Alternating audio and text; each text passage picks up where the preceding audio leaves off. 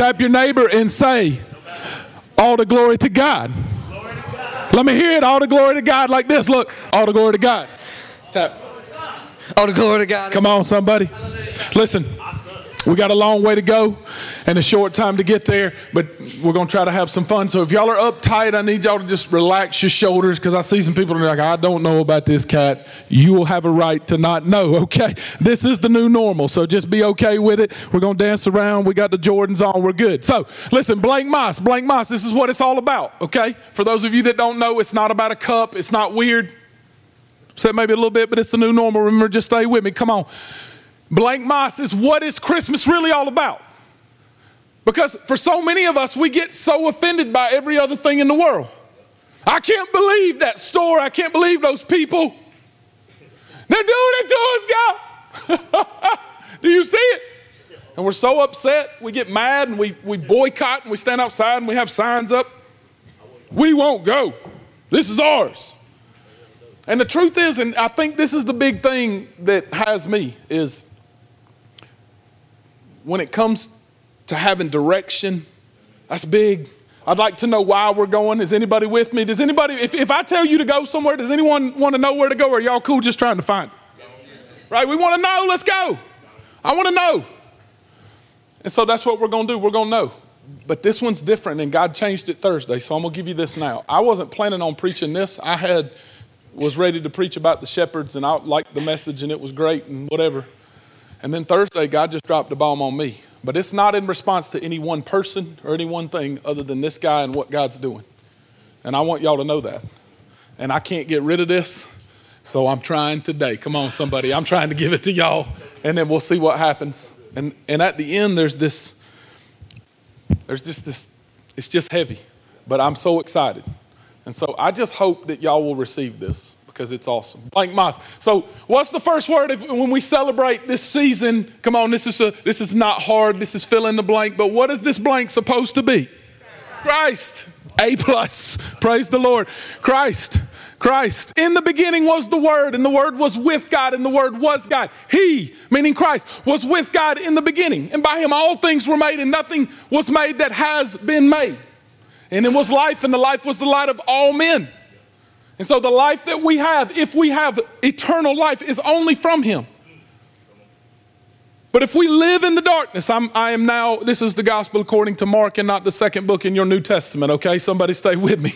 If we live in that darkness, James 4 says that I, and James 1 says that I, I, I can't play around with the world and play in the darkness because then I'm an enemy of God. I live in enmity to God.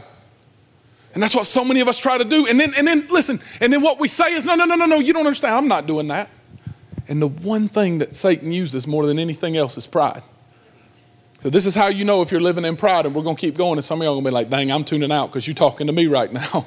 if you think about everybody else's sin more than you think about your sin, you're prideful. And this guy right here is as guilty as anybody in the room. Can I tell you the person whose sins just scream out to me? I'm not saying this with a humble heart either. I'm just telling you the truth. Is my sin and my shame and my junk that I deal with every day and my thought life and my everyday and my short temper with my kids. I apologized, I think, seven out of seven days this week to my children for either the way that I spoke to their mother or the way that I spoke to them. Because I don't want to provoke my children to anger because I know that if a man walks in integrity Proverbs 20, verse 7 His children will follow. And integrity is not when you're watching, it's when nobody is. And if I want to know why my kids are getting trapped where they are, it's my integrity or lack thereof. And what God is shooting out or permeating out of my life and what He's done in me and where I see myself and where I see my Savior and where I believe I deserve and what I understand that He's given. That's the whole thing. And so Christ is all of these things. He was born of a virgin. It is an amazing story. And, and Emmanuel is God with us. And that is why we sing these songs. And it is an amazing time of year that we get to celebrate the birth of Christ. But it is not just a cool story where we should have plastic mangers, but it's the living God who came to earth. This is what Christ means. Some of y'all have seen this. This is what Christ means. It means anointed or to anoint. To place an anointing over. And I read this this week. I thought it was really cool. In the Old Testament in 1 Samuel, it, it shows the picture of David being anointed, David being poured over with the horn of oil. That is the picture. And I'm not going to get a horn of oil and pour it over any of y'all today. If you're disappointed, that's okay. But I'm not going to do that. But that's what Christ does in you. Like, how does he get? Listen, have y'all ever done this? Because maybe it's just me. That dude used to be that, and do you see him now? And now he's he's preaching, and I don't know. Like Darryl Strawberry was that crazy dude back when some of us were kids, and he was in he was getting the nose candy all the time. That means cocaine, if you don't know what I'm talking about. And like we all knew the bad stuff, and now he's preaching, and what happened? It's the anointing. It's that he was this and now he's this and he doesn't he's, he's not worried about what he used to be because now he's something else. And, and some of us stand in judgment. Yeah, I bet he's not that. I bet he'll fall back. What if I thought about me? Maybe I should worry about Mark.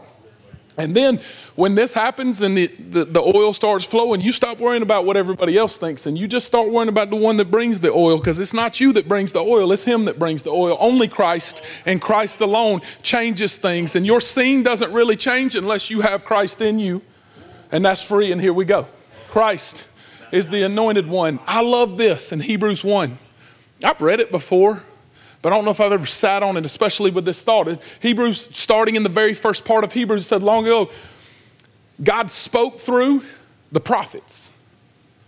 So long ago, God used to speak through the prophets and the prophets alone. And so if you'll read the Old Testament, the prophet of God would bring the word. When I bring a word to you, it's the word that became flesh and dwelt among us that I am presenting to you, but it's only through his word. My words, if God even gives me a word and I stand up and I say, I believe God said this, it is still from the one who brings the word. It is not this guy that is getting anything to you. I may have a gift, but God is giving it. He said, Listen, I used to only use the prophets, but now I gave you Jesus and he lived among you. But then I left and I said I would send someone better because it's his spirit that's inside of you. Because you don't have to worry about the prophets anymore because in these last days, you get Jesus. Come on, somebody, that's good news whom he appointed to be the heir of all things, through, through whom he also created everything that was ever created. And then this is where it gets good. Verse 3 He is, somebody say this word, the radiance of the glory. That's a good word. Somebody say glory. You got to say it like this, though. Wait. You got to say glory. Come on now, that's good. That's what kavod means, the anointing, that's the pouring over. That, that's what shoots out. That's the glory. He, Jesus, is the radiance of the glory of God, the exact imprint, the stamp, the kavod of his nature, and he upholds the universe with the word of his power. Well, that word became flesh and lived among us, and when we have him in us, that word of power is right here and it's shooting out of us. Come on, that's good news. If I'm the only one in here that thinks so, I'll dance by myself. But I like that his word is in me. After making the purification, the suffering, and the death on the cross for my sin and my shame, he's now seated at the right hand of God the Father, full of grace and full of truth in his in his greatness. Now, that's good. That's Christ. That's what we offer. That's what this is all about. It's not just a baby in a manger. And it, listen, if he didn't come born of a virgin, he couldn't have been who he said he was, and he'd be a liar. So we celebrate that. But this is who he is. Can I just tell you something about this? Your calling, once we start getting it, is to be the radiance of the glory of God to be little Christs, is what Christian means. And we call ourselves Christian, but we don't desire to be the radiance or the aroma of Jesus because we would rather be what we want to be. God, come with me. Jesus, take the wheel. Jesus is the wheel, somebody. Come on now. We don't need Jesus to take it, we need Him to be it, to be everything, the first and the last for us. And the problem is, I get stuck where I am. And I need Jesus to fill in what I need, and He wants to be all I need. Whew, I'm about preaching today. Somebody needs to come with me. Gracious, I ain't even started yet. Woo! All right, here we go. Mas, we got to go, somebody. Ha, y'all see, play on words, you're welcome. Mas is Misa, and it means go or dismiss. And once I understand that I am the radiance and the glory and the righteousness of God because of Christ in me, can I just say this? This I can't stay. Listen, you can't stay here.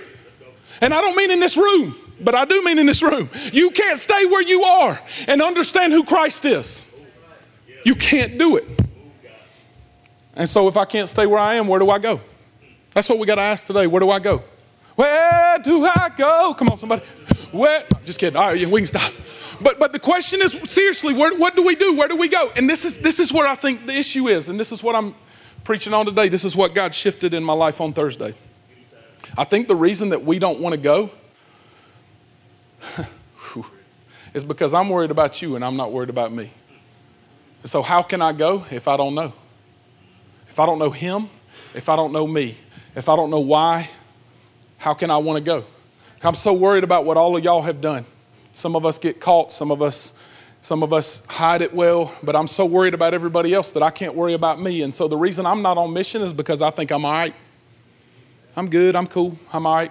Can I tell you who's not all right? This guy. So I'm going to teach from two passages today about two different ladies. And I'm just going to tell you on the front end that these ladies, I'm not being crude and I'm not using nasty language, but these ladies would have been called horrible names like harlot or whore. And that's basically that's what they were. They were they were they were the people that we, some of us, instead of instead of me saying would, maybe I'll say have talked about. Maybe even this week. They're the people, since we have Facebook and we don't go into people's tents. maybe, maybe they're the people this week that when you were scrolling down your Facebook page, you looked at them and said, Did you hear what so and so? Huh. Guilty. Guilty. And they're the people, they're the people that we feel bad for and we say, bless their heart. Anybody? I can't believe, did, Lord bless them. Can I tell you who needs bless their heart this morning? I'm not, I'm not saying this to make you feel good or bad. I'm telling you the truth that I do. Because I know me and I know him, and it's, there's a big gap. So, two ladies, and if you can't preach the first one, can I just tell y'all? I think all of y'all could get up here and talk about this because this is good stuff. This is like a softball pitch on a tee. It's not even moving. If I miss this one, come on, this is good. But I'm to show you maybe a different angle in John chapter 8. So let me give you some background. Jesus had just stood in the temple and he stood up on a box at the end of John 7. He says, If anyone is thirsty, let him come to me and drink. I'm the living water. Woo! That's good stuff right there. And then it says that he went up on the Mount of Olives, and then the next day he's returning. And this is what John 8 says. John 8 says, Early the next morning, early the next morning, after he'd been there, early in the morning again, he came again to the temple, and, and all the people came to him. And, and just imagine a big crowd gathering around. He sat down and taught them, and the scribes and Pharisees who hated Jesus because he kept doing what he said he was going to do, and they kept seeing miracles, and people kept gathering. He was like, ah, we don't like him. This is about us, it's about me. I wonder if that's us today. Am I a scribe and Pharisee that it's about me and I want you to come because of me, because of my word, because of what I think, or, if, or do I want you to come because of Jesus? The scribes and Pharisees brought a woman who had been caught in adultery. I need y'all to know what this means. When they say caught in adultery, they don't mean that last week this woman, they heard a rumor. They mean that they went into the, to the little hut that she was in and they took her off naked and they would have drug her through the street of the old city of Jerusalem. Looks like Aladdin. It's crazy. And every person that passes, even the ones that didn't want to hear from Jesus, would have seen her in her shame because they would have drug her by her hair. Your hair was your glory. And so, to shame her, they would have drug her by her hair, completely exposed to the world. What if all of your sins were exposed to the world? What would that feel like? Dragging her through, catching her in the act, and placing her in the midst, that means that if she was in this room today, they would pull her through this door and lay her at the feet of Jesus, who was teaching the crowd right there. Can you imagine being that shamed? I can't imagine. I've had, I've had times in my life where I was caught. Leah and I, in our early 20s, and I had done something really stupid and said a bunch of things, and and I got called out by my parents. Praise God for that because it changed me. And I was shamed, and two people knew and they loved me with all their hearts and they wanted to help me. What about people with rocks in their hands that wanted to kill me just to prove a point to shame me? As it says, they placed her in the midst, and then this is what it says. They said to him, Teacher, I'm not being crude, but I'm going to tell you what I believe they probably said. This woman was caught in the act. We pulled her off of, of doing what she was doing. have in adultery. We, we, we actually caught her in the act. is what it says. Now, the law says that we should stone her. What do you say we should do with her, Jesus? Ha. Now we got you. And the whole purpose wasn't even to shame the woman, it was to prove that they were right. Can I tell you how many times I've been in a bad place just because I want to be right? I have, I have run over people and not shown love just so I could be right and show that you're wrong. And they say, So, Jesus, what do you say? See, we finally got him.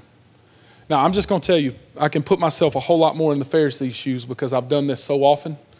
And if I saw what happened next, I mean, I, the Bible says that they left, but I don't even know. Like, I'm probably out of Jerusalem. Come on, somebody, this is rough because I'm fixing to tell you something that maybe you've never heard. It says, this was to test them that they might have something to charge against Jesus. And Jesus bent down and wrote with his finger on the ground. Now, here's a little side note that I think is cool. I've been to Israel twice and I'm going again in a few weeks. And um, the old city of Jerusalem, there's not dirt. there is one thing limestone. One person in here has been with me. I need you to say hallelujah if I'm right. Come on. Thank you, Jesus. it's limestone, and when it rains, it is slick. And in the temple, it was only limestone. And the ground, the word for ground, we think dirt, right? Or sand. He wrote in the sand like he was calling plays or something.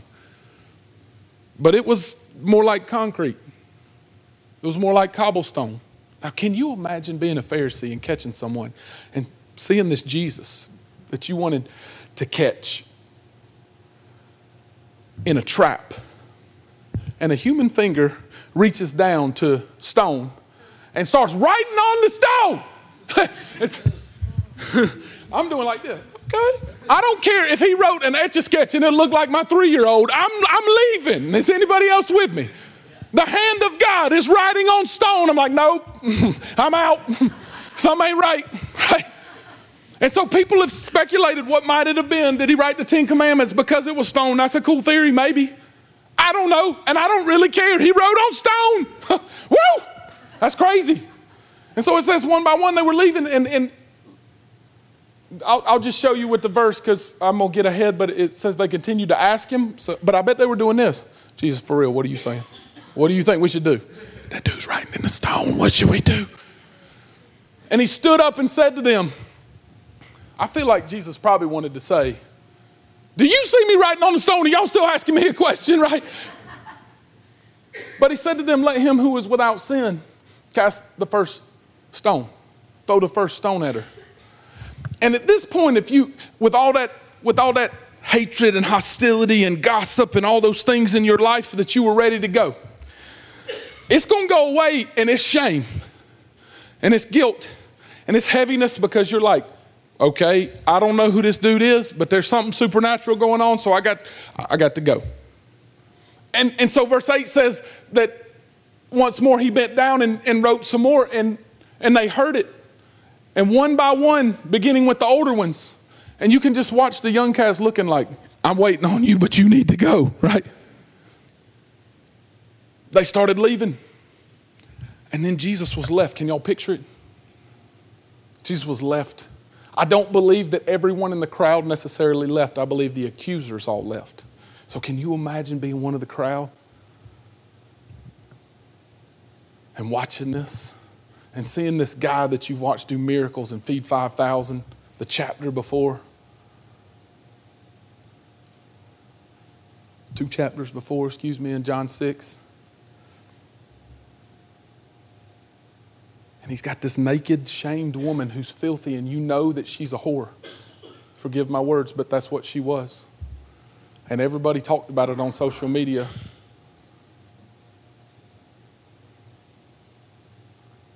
And he's just standing there. And he says this Just imagine being 150 feet away, but you can hear every word. Woman, where, where are those guys that were calling you out and drug you by your hair and spit on you and called you all those names? Has no one condemned you? And she says, No one, Lord. Can you imagine being her and being there with all your shame and just looking up? There's no one right there that's accusing. No one, Lord. And Jesus said, Neither do I, what's that word? Condemn you. And then he said, Go. He said, Go. And from now on, sin no more. I'm not, I'm not in the business of condemning, I'm in the business of freedom. Young woman who is naked and ashamed and alone and feels awful. I don't condemn you, now go. And can I tell you right now, we're all either the guys holding the rocks that are the accusers or we're the naked and alone. Everyone in this room is either a rock thrower or the naked, shamed girl. I'm going to say this and I'm going to move on because the story in Luke chapter 7 ties in so well and it's a beautiful picture because Jesus tells a story and it's so very similar to this. But if you've never felt like this, you've never known Jesus. If you've never felt ashamed, but then freed from that, if you've never felt like you were that person where you knew all your sin, the weight and the hurt, and I'm not saying everybody has to find out. I'm saying He's known everything that I've ever done and ever will do.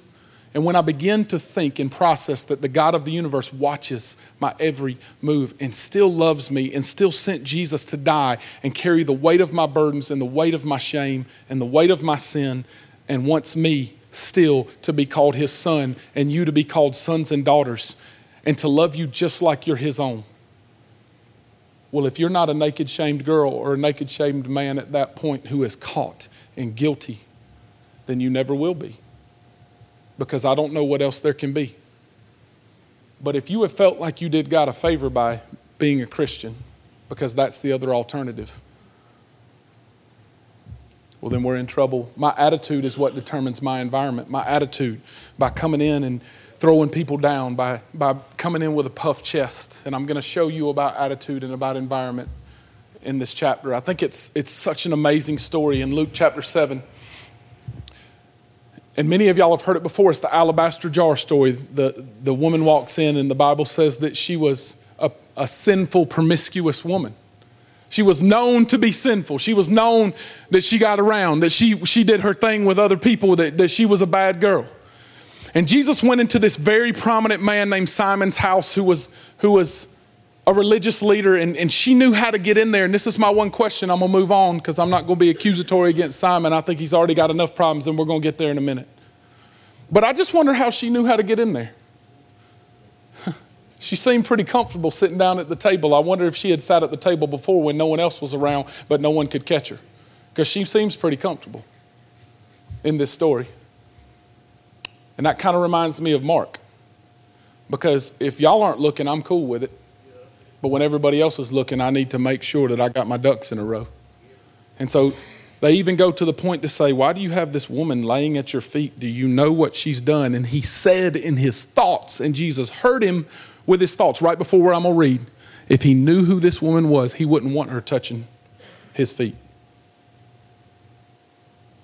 I wonder how many times, just in my thoughts alone, I've condemned people with rocks in my hands like Simon and not been in the position of true forgiveness like the woman with the alabaster jar with the perfume. And this is what Jesus said in, in Luke chapter 7. He said, This is a story that Jesus told as a result of him thinking in his mind, if Jesus knew who this was, this wouldn't be going down. A certain moneylender had two debtors. One owed 500 denarii and the other one 50. And when they could not pay, he canceled the debt of both. Now, which one of them will love him more? Which one do y'all think? The 500 or the 50? 500. What you perceive as the weight of your sin is how much you, you appreciate and how much gratitude you actually have toward the one who forgave your sin, because that is your debt. That is what has been paid for you. And so that's what he's saying. You believe that you're good. And she knows what she is. But he had still missed the point, and this is what Jesus said. Simon answered, The one who, the one I suppose, for who he canceled the biggest debt, the biggest sum, the 500. And he said, You're right, you've judged correctly. But here's the deal, Simon, verse 44. Turning toward the woman, he said to Simon, This lady right here, You see her? You see the woman who you're judging, who with your mind you think is a horrible person and you know all about her. You see this? I entered the house and you gave me no water for my feet, and that was customary. Your feet were gross back in the day. Some people had sandals, some people didn't. And there was dirt on the ground because they didn't have the big sweepers that came through and cleaned everything. It was nasty. And if you left the old city, you were literally on dirt. Excuse me. And so feet were nasty. When you entered someone's home, you immediately washed your feet. He said, You didn't give me any water for my feet, but she has wet my feet with her tears. You never touched someone's feet unless you were a slave, or at the very least, a servant for that house. And she wiped them with her hair, which was my picture of honor if I was a woman back in the day. And she got down on her hands and knees and wept and wiped not concerned with anybody else but the one that sat before her as her Savior that could redeem her. She wasn't concerned with the people of honor in that place and with everybody and what they thought. She thought of one thing that's Jesus. And I need some of Him. I need what He's got to offer me because He's the one that can offer me freedom, not, not another time with a man, not another money trip, not, not something else. In verse 45, says, You gave me no kiss, which was customary for a greeting. But from the time she came in, she didn't kiss my cheek, which was customary, but my feet in humility. She humbled herself and bowed down to my feet like a servant. You did not anoint, It's a cool word, especially in light of that's what Jesus is on us. He said, You didn't anoint my head with oil as a cleansing and as a symbolic gesture, but she anointed my feet with the fragrance that changed the room, that made all of you look and say, What's wrong with her? And when I have Jesus, the environment begins to shift and change. And some people look and say, What's wrong with him? What's wrong with her? There's something different. Because they, even if they don't have it, and even if they think you're weird, they can smell the difference in the air. They can sense the difference in the aroma. They can feel the difference shifting and stuff taking place because there's something about Jesus where people are never the same. And they'll look at you and say, Hey, bro, you all right? Something's weird. Y'all ever been to like a high end restaurant like Ruth Chris or something? Has anybody ever been to one of those? And in there, there's like dark, dark lights and candles and slow music. And they want you to stay two hours and they want you to drop three hundo. Has anybody ever been there? And then you got Burger King, your way right away at Burger King now. Y'all remember that? And they got the fast music, they got the yellow and red. You got the salmonella, come on, somebody. they got all kinds of stuff happening. They want you in and out because they want your money. And so many of us want the Burger King Jesus and we don't want the Ruth Chris Jesus because we don't want we don't want to go whatever it takes and wherever we go and we don't want to pay the price that it costs because I have to not be in charge anymore. I want to get it my way. I want it right away and I want my environment to be my environment and I want it loud. Let's go. And sometimes it's not your way. I'm going to say most of the time it's probably not your way because his ways are higher than your ways and he knows better. And so many times what I want is what I want. And so I argue with God. For real. Why am I? What? Who do I think that I am that I would argue with God? And yet I'm just like this, where I have these thoughts in my mind. Can you believe what they did? I can't believe what those cats did. They're awful. And I never think about Mark. I never worry about where I am. She got on her feet and broke open an expensive bottle and wept because she was broken. And that has a fragrance of humility that is beautiful and it changes everything. Here's what verse 47 says Therefore, I tell you, her sins, which are many, are forgiven. For she loved much. Here's what that means she got into all kinds of craziness, and you know all about it. But he who is forgiven with little loves little.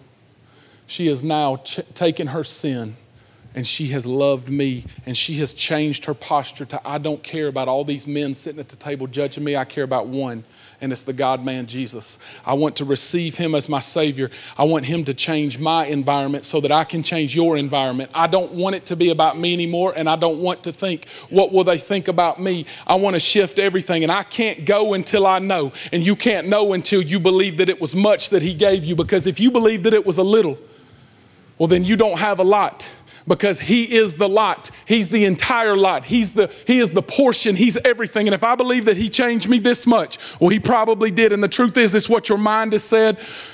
But no eye has seen and no ear has heard what He can do when I know Him and He comes in my life and explodes. And that girl who was filthy and dirty and shamed didn't care anymore, just like the woman who was caught in adultery. It changed everything. And He said to her, Listen, woman, who He has judged, your sins are forgiven. Your sins are forgiven. And then I wonder what He said to her. I wonder if He said, Now stay right where you are and pray all day long and make sure that you never mess up. And those were at the table started looking. Did he just tell that girl to her, who? And they said among, who is this dude that he can forgive sins? And he said to the woman, Your faith has saved you. I don't know if you want to do something with this or not, but I do. Do you notice right here that he wasn't concerned with the religious people that thought they were awesome at this point? He was concerned with one person that thought she was what she was. But she began to understand that she is who Jesus said she is. That she began to understand I'm the righteousness of God. I don't care what I've been. I don't care what I did last night. I don't care what I did earlier today. I got to meet Jesus. And I'm the righteousness of God. And he said to her, Go in Live that life of freedom. You don't have to be what you were. You get to be what I say you are from this point on. You're the righteousness of God. He told both adulterous women to go. And in the story, he doesn't tell anybody else to go because you cannot be on mission if you believe that you're great. You may, you may do a mission trip, you may do things that are nice, but a person whose life has been changed and who is shifting the world that they live in is only the person that realizes that their sin is great, but their Savior is greater. And He shifted everything and He changed everything. Jesus sends the shamed and the broken and the lonely on mission. That's who He sends. And this is the verse that I'm telling y'all, I can't get it off my mind. I, I mean, literally, since I did my fast back in uh, February to Easter last year. I, had, I did this 40 day fast and I was like, God's gonna give me this great revelation and I'm gonna have this word. And I got one word pride. That's awesome, right? You, I didn't eat for 40 days, God. I wanted something cool. You gave me pride. That's not good. Because I had to change. I thought I was gonna change them. You, you changed me. That's not fun. And Satan uses the seed of pride in every person in this room to keep you sitting where you're sitting so that you won't go change. How can we stay the same knowing what Jesus did for us? Maybe it's because we don't know. And he uses one thing he uses doubt, he uses shame, he uses fear, so that the bottom pit is pride. And listen to what James 4 says God gives more grace to those who love him, to those who will be in the posture of service before God.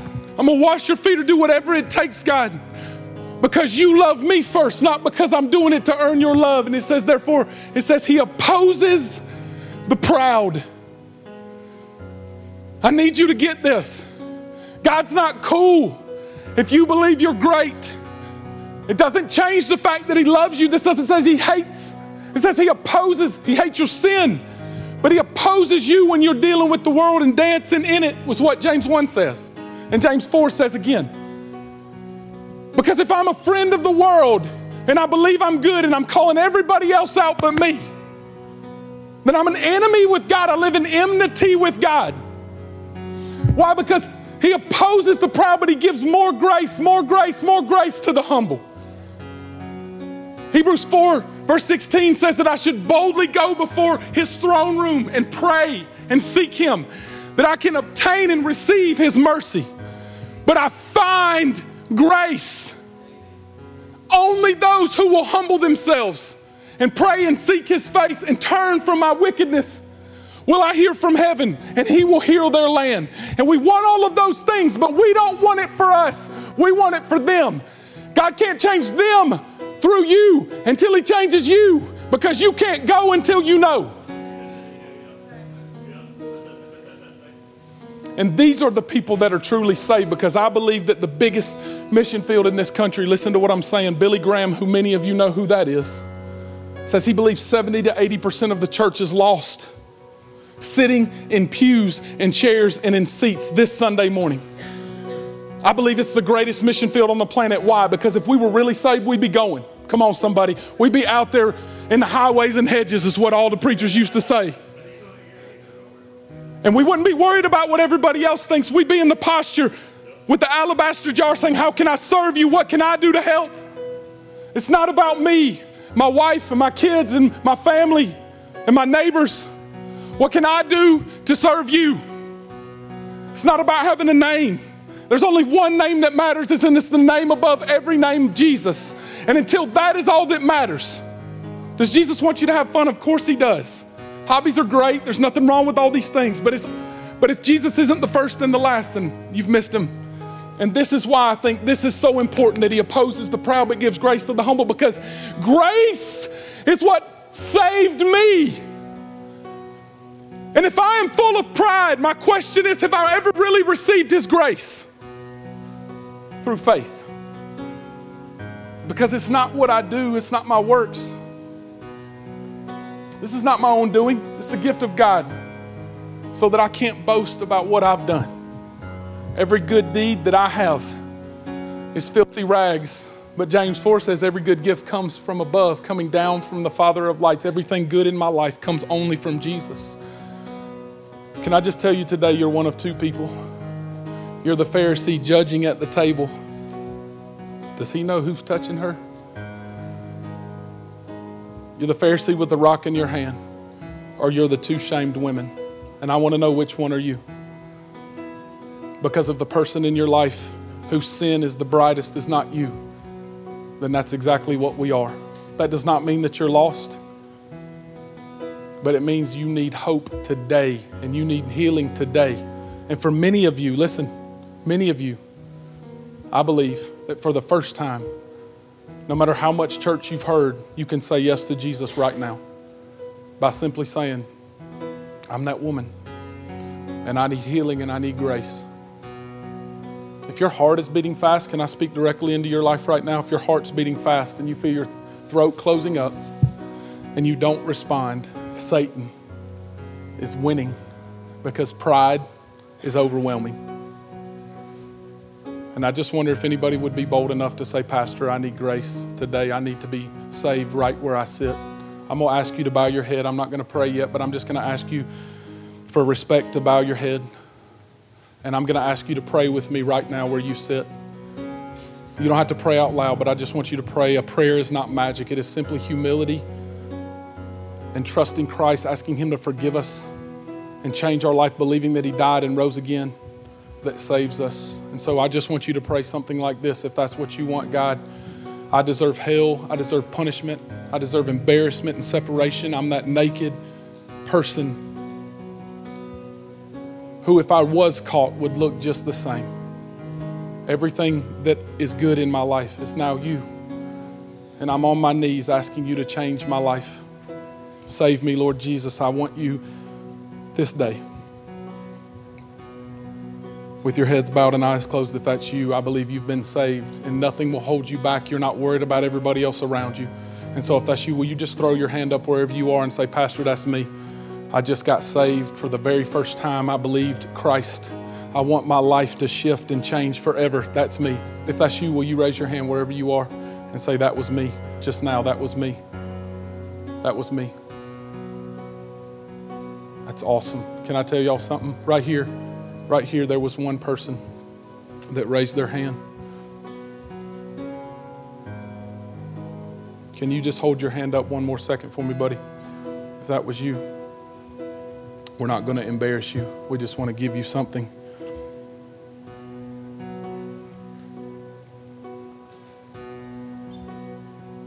If y'all give me one second, I want to tell y'all one thing.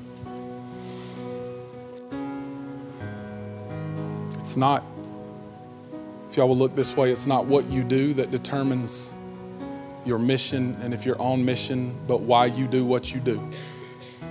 My motivation behind what I do is everything. and it's time for us to go in peace. So, this is the question that I would have for y'all Is there anybody out there that is too worthless and too ragged and too ashamed, too nasty, that this place can't be their house of worship? Is there anybody that has done something so egregious and so terrible that this place can't be their place of worship?